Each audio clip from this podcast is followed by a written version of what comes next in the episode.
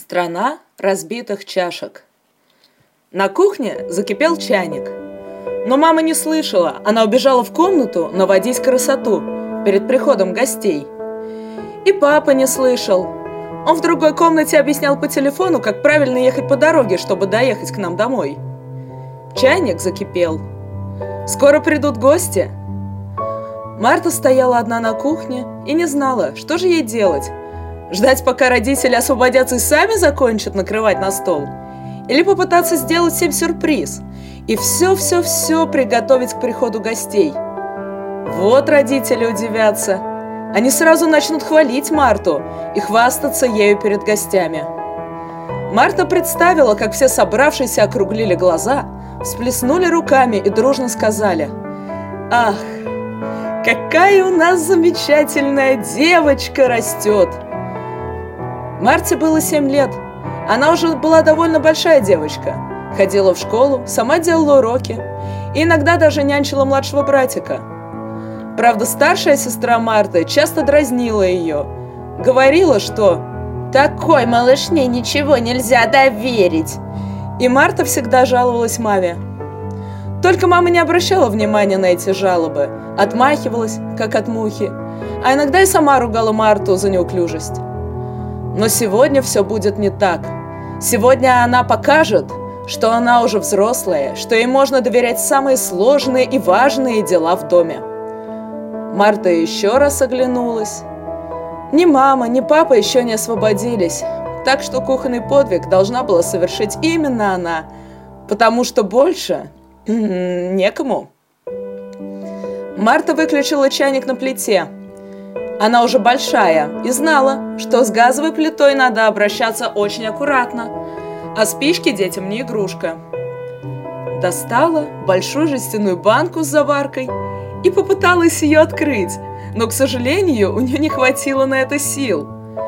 Попыхтев, Марта отложила заварку в сторону и решила, что это правильно. Пусть кипятком обращаются взрослые, а не дети – но что же еще можно было сделать на кухне перед приходом гостей, чтобы они просто ахнули от удивления? После таких мыслей Марта больше не колебалась ни минуты. Она решительно направилась к шкафу со стеклянными полками, где хранилась самая любимая мамина посуда, которая досталась ей от бабушки. А мама говорила, что и бабушка тоже получила ее по наследству от своей бабушки. Эта посуда была не только очень старинной, она еще была очень тонкой, почти прозрачной. Если взять чашку в руки и посмотреть через нее на солнышко, то можно было почти увидеть лучики, которые просвечивались сквозь фарфор. Марта очень любила этот сервиз – но мама никогда не разрешала пить из этих чашек, потому что Марта часто все роняла и разбивала. Но сегодня Марта была уверена, что все будет хорошо. Кухня в их квартире была очень красивая и уютная. Все друзья родителей обожали приходить к ним в гости и подолгу засиживались. Они говорили, что такого теплого и светлого места они никогда в жизни не видели. Родители рассказывали, что они делали специальный проект. Очень долго искали нужного человека. Но зато теперь кухня в любую погоду выглядела очень светлой и уютной. А если светило солнышко, то казалось, будто ты плывешь в облаках.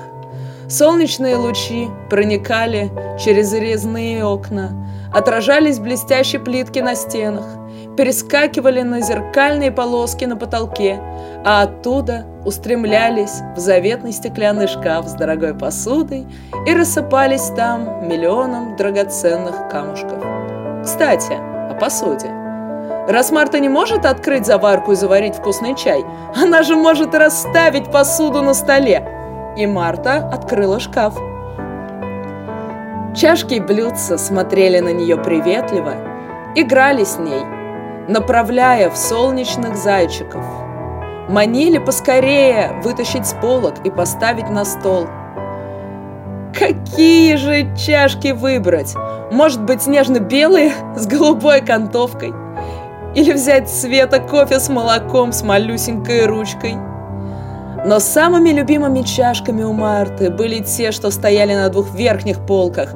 На каждой чашечке и на каждом блюдце был нарисован мальчик или девочка, но в странных необычных одеждах, что-то из древних времен. Марта еще не проходила это в школе, но мама ей немного рассказывала.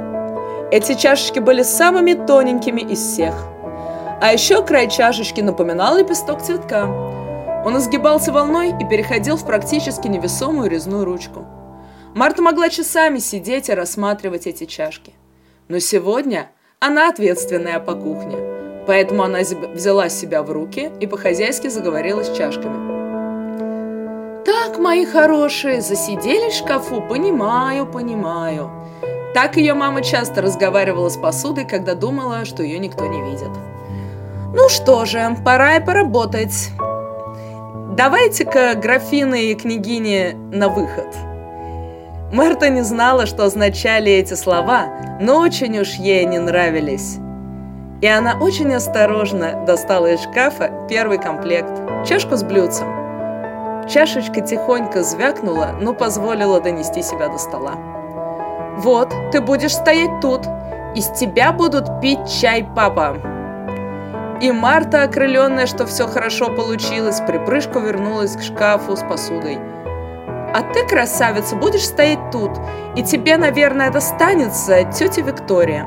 Ты не бойся, она очень хорошая и добрая, она тебя не обидит». И так, разговаривая с каждой чашечкой, Марта сновала от шкафа к столу и расставляла красивую посуду для гостей. А еще нужны чайные ложечки и сахарницу поставить.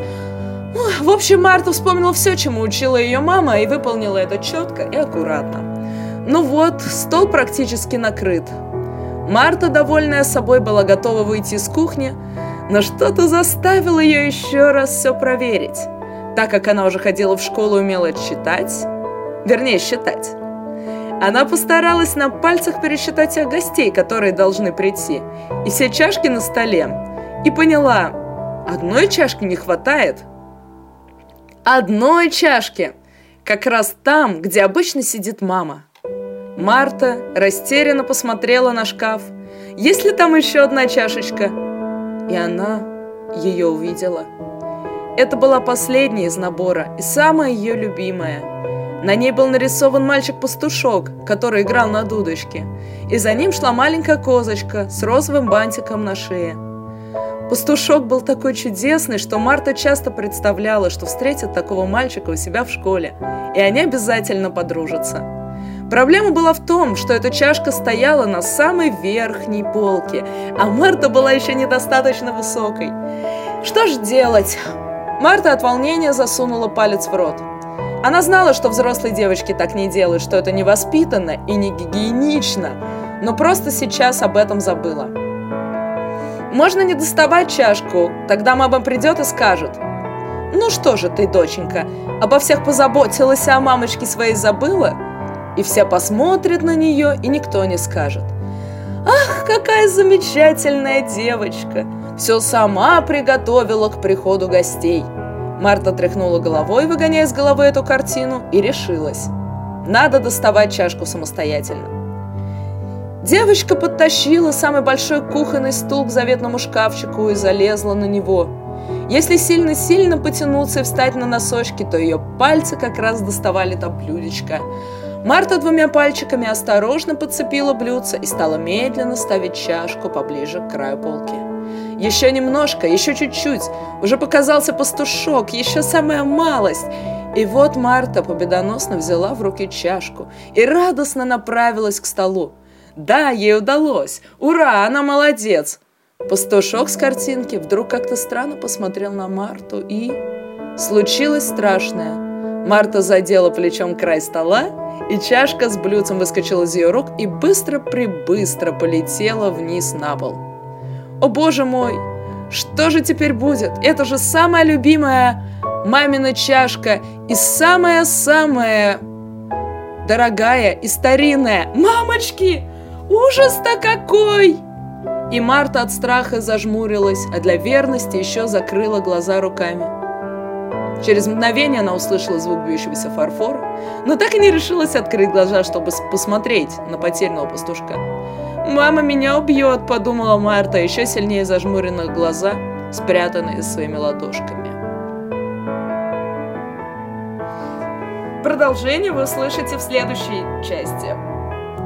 Возможно, вам интересно, чем кончилась эта печальная история для девочки Марты, или что на это скажет ее мама, и будет ли ее троллить дальше маленькая сеструха. В общем, приходите слушать наш канал завтра вечером, и мы вам расскажем, чем закончилось дело. Обещаю, вам это будет интересно.